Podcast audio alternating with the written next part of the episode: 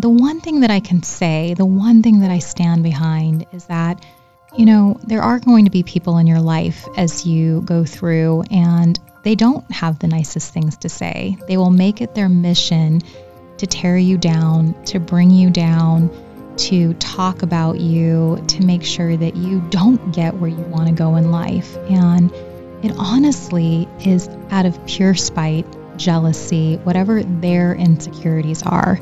It has nothing to do with you. The thought of scarred but smarter. No one is exempt from adversity. And for the young people listening, uh, especially you, uh, you haven't hit a lot of adversity yet. There hasn't been a lot of pain in your life, uh, grief, but there's going to be. So, the best advice I've been given is to take the high road, and it's something that I do in my life every day. It's not what adversity, eh, it's not how many different things you've had to work through and be faced with, and it's not the severity of your adversity.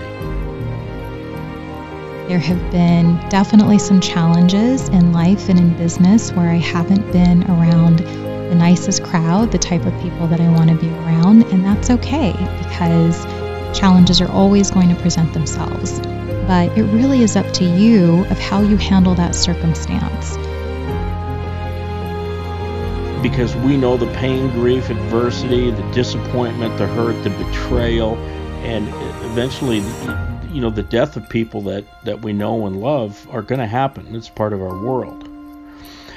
But so important is understanding the growth that may come and a life where you can continually learn if you handle adversity correctly. And that's where the idea of scarred but smarter comes from. You can sink to that level and be petty and destroy your reputation, which, by the way, is the only thing you've got in this life is your reputation to stand on, and it better be good.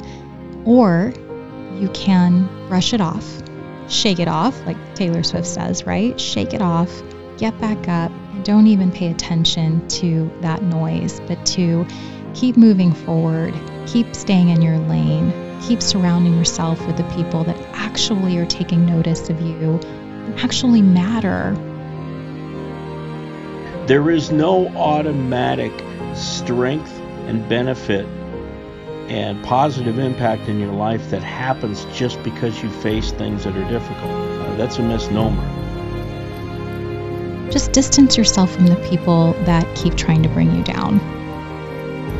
Because in the throes of adversity, we all have a choice as to whether we're going to react and possibly do something that is against what we believe and maybe something that ends up being destructive, or we can step back, be very thoughtful, and respond to the adversity. I remember in my life someone telling me that this was as good as it gets, or another situation where a person told me I would never get there. And you know what? Things happened. I started moving in the right direction, and they did happen. In the middle of grief, it's really difficult to think straight, let alone do the right thing.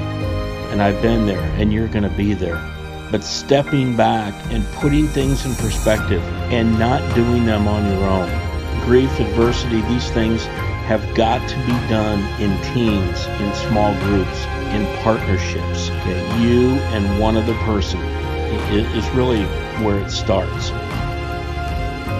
So don't let those voices, that negativity, those bad vibes bring you down in whatever you're doing in life, whether you're in school, whether you're in business for yourself, whether you're working for a company, there will always be those people. Take the high road. The idea of reacting to something that, that happens negatively is, is not the right thing. I believe me, I've tried it. And I, I've tried to handle grief in in every way but the healthy way. One of the greatest messages I saw is that people will come into your life for a few different reasons. They're either there to teach you, to test you, or to bring out the best in you. The unhealthy attack and you know looking for a solution to adversity can end up in in addiction. It can end up in prison. It can end up coming out in a lot of different ways. So it's a great reminder to surround yourself with people who are just like you, like minded, who challenge you, who inspire you, and not the people that bring you down, that test you and use you. We want you to become tougher, more compassionate, more resilient, full of more perspective with each adversity that you hit. And hopefully, when you do, you'll become scarred but smarter. That's my last thought for you. Take the high road, believe in yourself, keep moving forward, and don't let that noise bother you. You're better than that.